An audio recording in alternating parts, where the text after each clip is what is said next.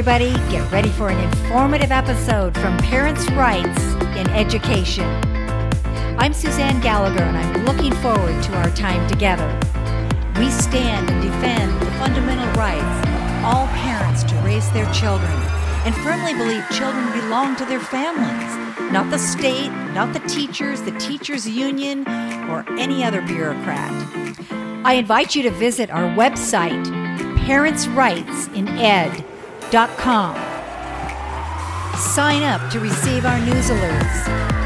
Like our Facebook page. Join or form a Parents' Rights in Education affiliate chapter. Making your voice heard is always easier with others. Just grab a couple friends and you're there. We will help with training, information, branding, and contact referrals. Let's start a Facebook group for you.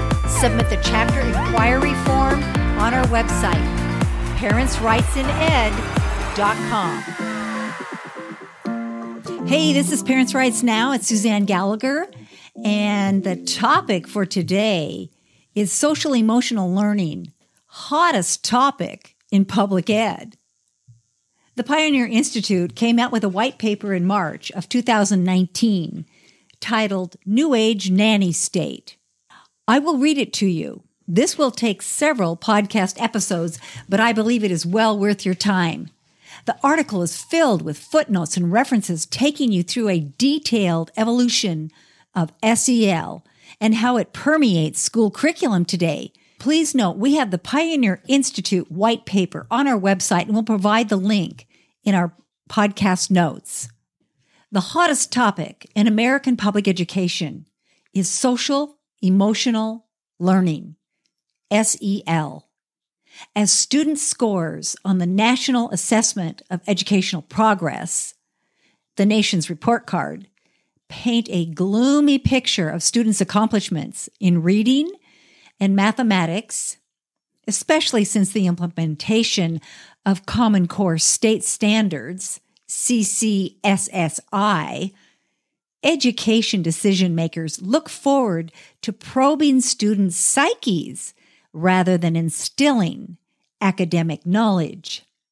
Perhaps they really do think such social emotional exploration will increase students' academic achievement. Perhaps they merely want to divert attention from poor results on NAEP and other assessments or perhaps they have something more troubling in mind with respect to shaping children's dispositions and opinions. Parents, teachers, and local schools are bombarded with messages about the critical necessity for the school to provide social emotional learning.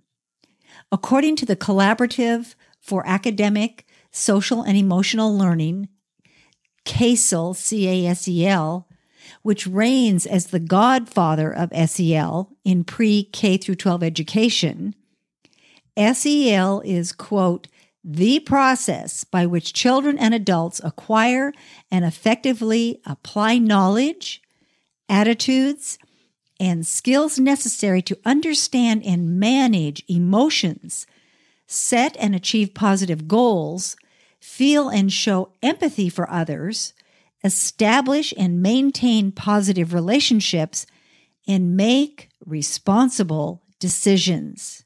Unquote.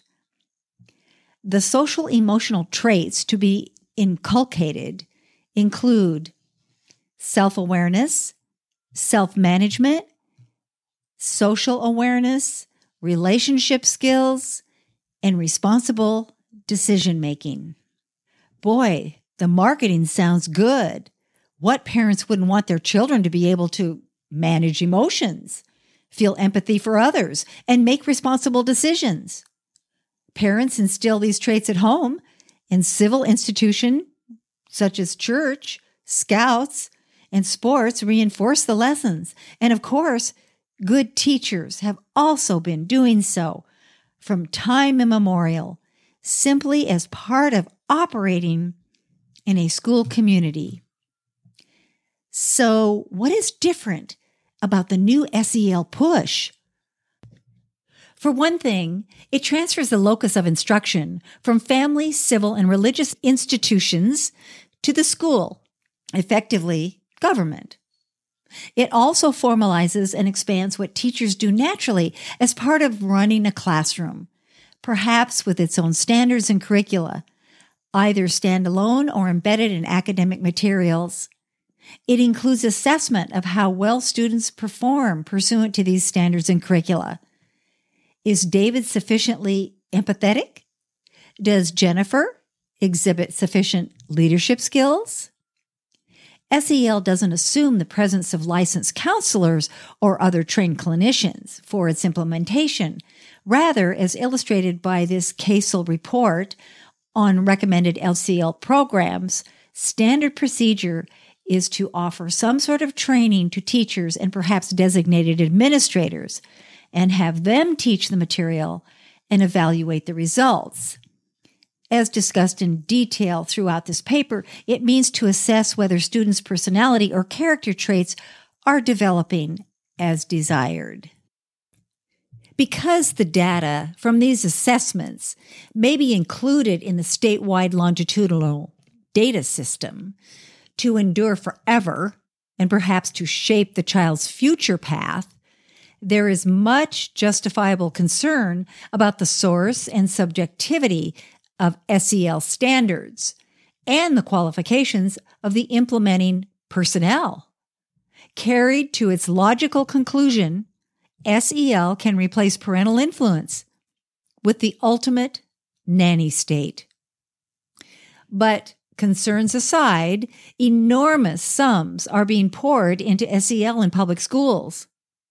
One 2017 study by a pro SEL organization estimated that K through 12 public school systems spend approximately $640 million each year on specific programming and practices designed to instill SEL. Teachers also reported that they spend about 8% of their time on SEL, which would translate into another 30 billion annual investment any movement that is claiming such a substantial share of resources should be examined to see what, if anything, it's accomplishing and what problems it may create for our children and their families. You must be thinking, where did SEL come from? It is deeply rooted in the history of American progressive education Early 20th century progressive educators, such as Edward Thorndike of Columbia University Teachers College, advocated linking education with psychology. Thorndike equated learning with training and believed in the approach of learning by conditioning. Children, like Pavlov's dogs, could be conditioned to exhibit the desired behaviors by a system of positive or negative consequences linked to particular actions. John Dewey, the Dean of American Progressive Education, was equally enthusiastic about manipulating the psychological aspects of learning as a means of manipulating the child. Impressed by the educational potential of social behaviorism, as used in totalitarian societies, he lauded the marvelous developments of progressive educational ideas and practices and the required collective and cooperative mentality. He was convinced that the great task of the school is to counteract and transform those domestic and neighborhood tendencies the influence of the home and the church. Dewey sought to introduce similar techniques into American education. His theory of continually subjecting students to group work as a means of socializing them is central to modern education's call for group work, collaboration, group consensus, and problem based learning. These attributes are also highly prized by entities that see education primarily as a means of workforce preparation. Trade associations, such as the United States Chamber of Commerce and the Business Roundtable, think tanks, such as the National Center for Education and the Economy, and large corporations label these attributes 21st century skills or character traits. But they may do little more than equip students with the groupthink or team player mentality to be compliant employees.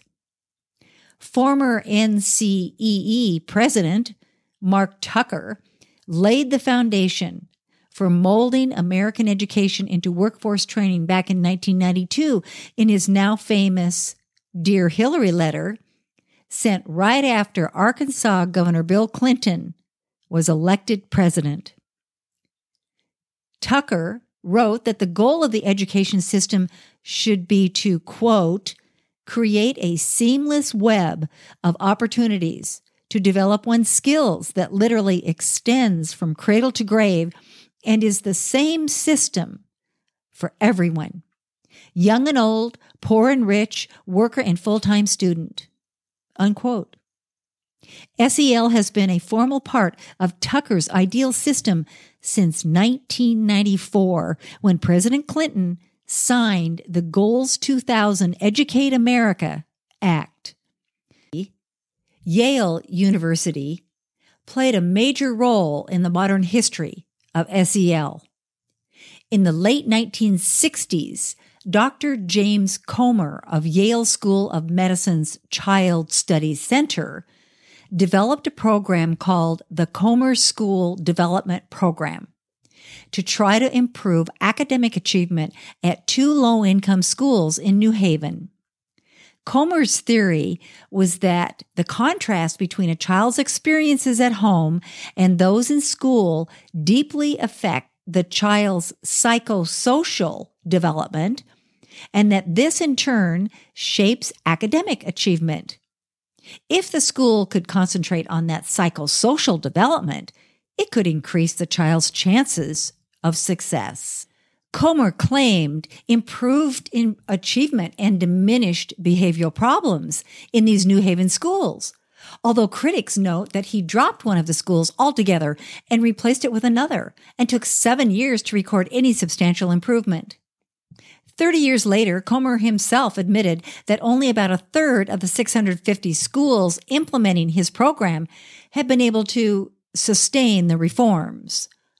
Other researchers also studied the program's implementation in various cities and found little benefit to either academic achievement or juvenile justice interactions. Nevertheless, the Comer approach has been embraced as the foundation of much of the push for SEL. Yale produced other key figures in the SEL movement. In the late 1980s, psychology professor Roger Weissberg worked with Timothy Shriver, a former teacher and nephew of the famous Kennedy politicians, to create the K 12 New Haven Social Development Program. That program aimed to help students develop positive self confidence and hone skills in self monitoring and values such as personal responsibility and respect for self and others. Weissberg also co chaired the WT Grant Consortium on the school based promotion of social competence, an organization of youth development experts created to establish SEL in schools, drawing on the work of various education and child development professionals. This consortium identified the following emotional skills as necessary for emotional competence. Identifying and labeling feelings, expressing feelings, assessing the intensity of feelings, managing feelings, delaying gratification, controlling impulses, and reducing stress. These skills, the consortium advocated, should be formally taught in K through 12 schools. These early awakenings of SEL coincided with and were related to the development of outcome based education.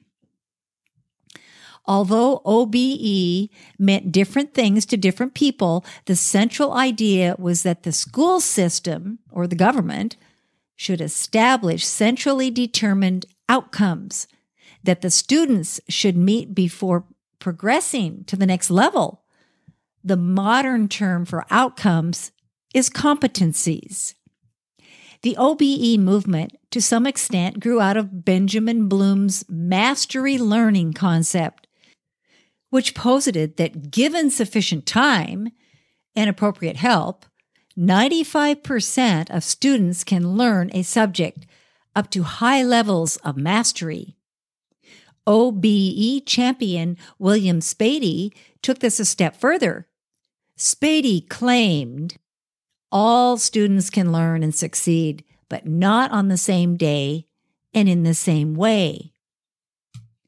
It should be apparent that even the best teacher under ideal circumstances cannot get 95 or 100% of his or her students up to high levels of mastery in any academic subject. Though a large percentage might achieve a floor level set by the Education Administration, natural differences in student intelligence and aptitude will interfere with achieving truly high levels of mastery. Obviously, OBE proponents were referring to something other than academic subjects, to non cognitive aspects of performance, which most or all students could be trained to demonstrate.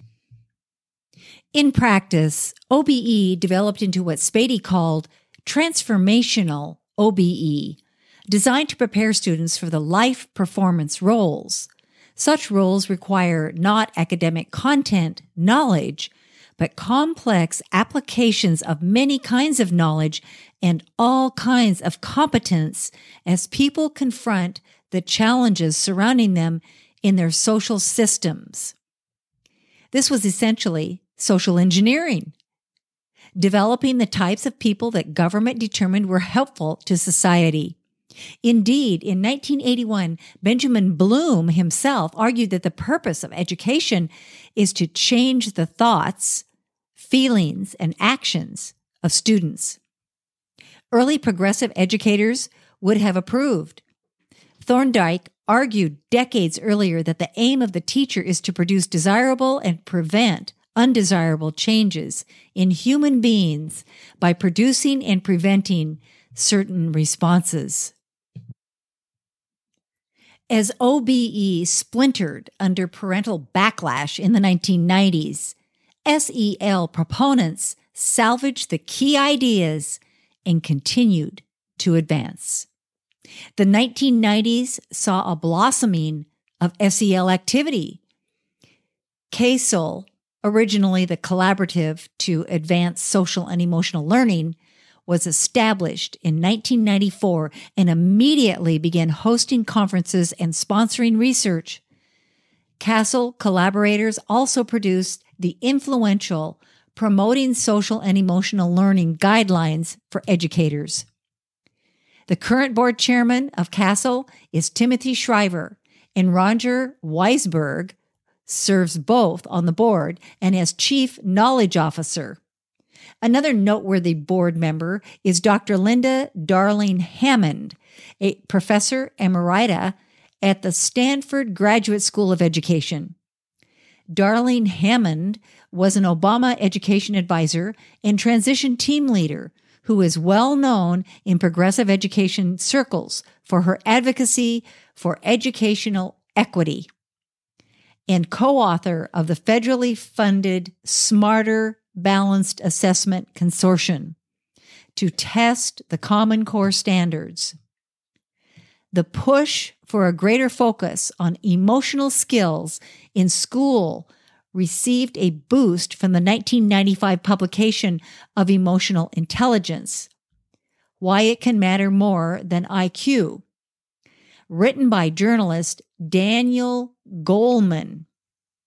Emotional intelligence triggered a wave of similar books and articles designed to evaluate emotional skills over traditionally understood intelligence as a predictor of future achievement.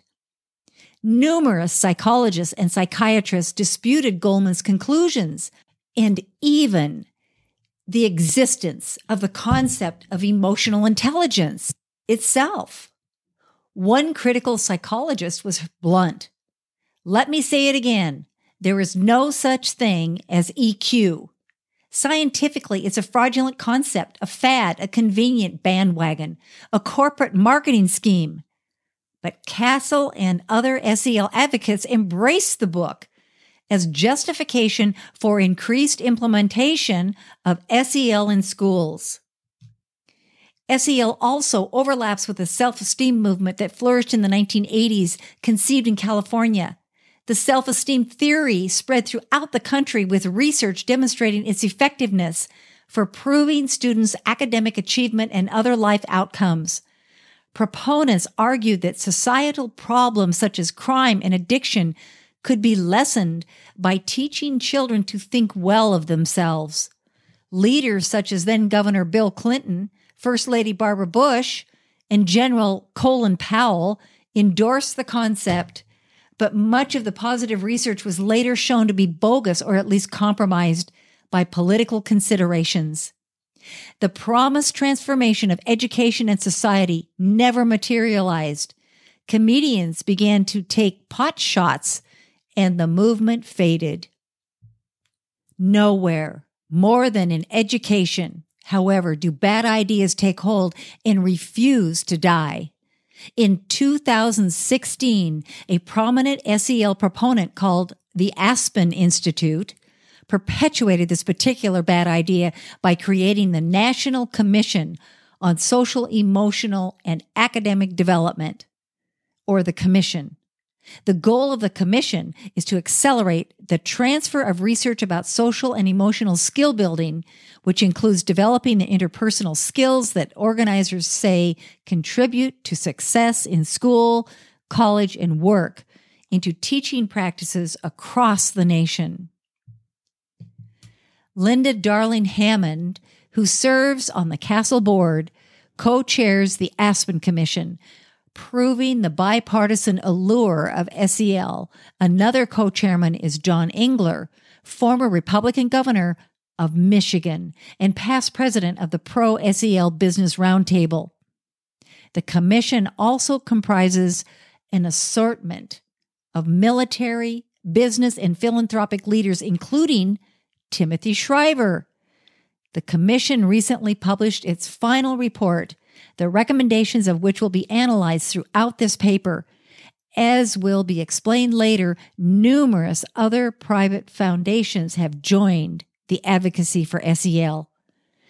The message disseminated by these players is that SEL is a promising concept that hasn't been seriously attempted in schools.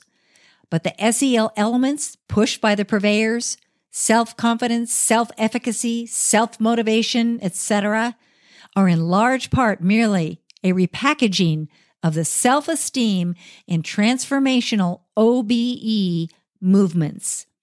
The difference is that the concepts now have more support in the federal legal structure and they can be implemented with much more sophisticated tools.